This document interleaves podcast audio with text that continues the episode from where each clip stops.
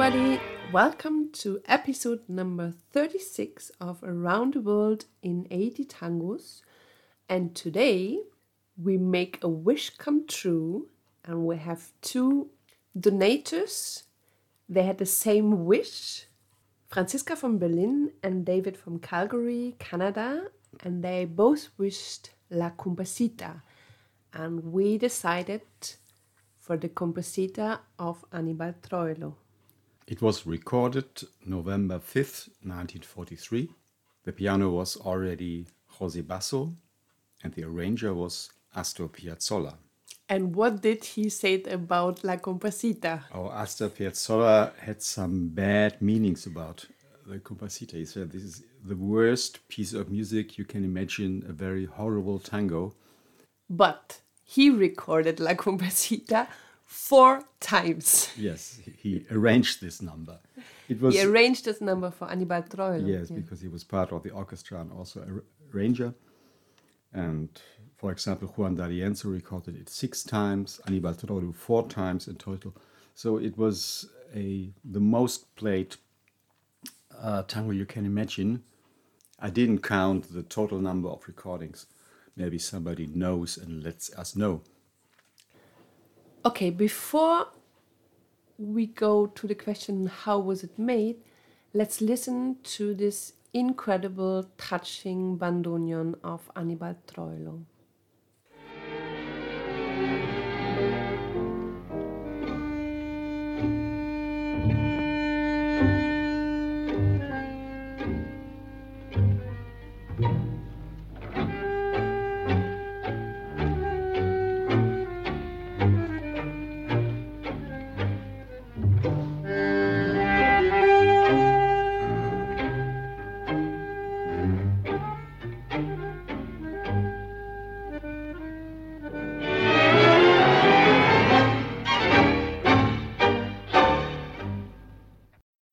This really warms my heart and I'm nearly crying. But now, where did this piece come from?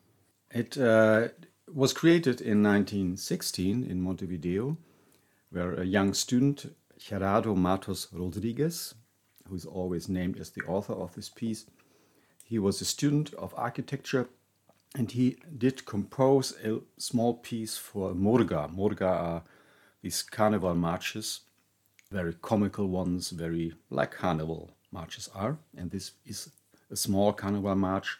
That's why this piece is called Comparsita, the small march. And he handed this piece, only a part of the melody and some harmonies, in a written version through a mediator to Roberto Firpo, the famous piano player who was playing in the Café La Giralda in Montevideo, the cathedral of tango in this time. And Firpo took this and said, oh, this is not a tango, this is more a march. And he changed it, and within some hours, he made it a playable tune and performed it in this cafe. And he just used these little ideas of Gerardo. Then he added a piece of his own tango, La Gaucha Manuela. You can hear it. There's a version on, on YouTube. You can find it, and there is a part you can really recognize. And then he added something from the opera Il Trovatore of Giuseppe Verdi, the Miserere. I didn't prove this so far, but maybe there's also a part. So the Cumparsita has three parts, and Roberto Firpo just it's a collage. It. We it's can a collage. Say. Yes, yeah, a very successful collage. And Rodriguez sold this collage out to an editor, got 50 bucks, and went to the horse riding. yes, he, he sold the, the, the copyright to an uh, editor in Buenos Aires, Breyer, and uh, just spent the money in the horse races, and that was it. This is one story. Yeah, and uh, was all his lifetime he was uh, bothered that he never had any copyrights on this piece because it was so successful. He made it basically from this basic idea, but he never get anything as copyright owner. So I think not so many people know that there is lyrics for La Cumparsita. Different lyrics in the end, there is one lyric more played than than others, but uh, Matos Rodriguez didn't like it at all, and he went to court. In 1924, um, two guys gathered Pasquale Contursi, the well known author of Mi Triste, and Enrique Maroni, and they wrote a lyric called Si Supieras, If You Knew. And of course, the author, the true author of this piece, didn't like this and he sued the writers, and it took 20 years until this was settled in an arrangement. But it was performed, for example, by Carlos Gardel and Hugo del Carril. It was part of a movie of 1947 by the name of Cumparsita, where Carril sang that. So, in a form, it was established, but mainly La Cumparsita is an instrumental. If you only knew that I still keep that love in my heart that I felt for you, who knows? If you knew that I have never forgotten you, when you look back on your life, you will remember me. Into the abandoned room doesn't even shine the morning sun through the window, just like when you were there. And a little dog, a companion, who, because of your absence, no longer ate, when he found me alone the other day, left me too. Reminds me of Mi Noche Triste. It's not that far, right? It's not that far, and for me, it's it sounds a bit like a parody. He uses partly the same words. It's the same setup. The abandoned man. He uses the same word for woman, percanta, which comes from per quanto, how much, baby, and he uses for the room, for the place, the word cotorro. Cotorro means like a love nest. So the whole thing is is more in, in a comic way describing the same situation. Maybe this is the reason why Rodriguez didn't like that. By the way, a little self advertisement.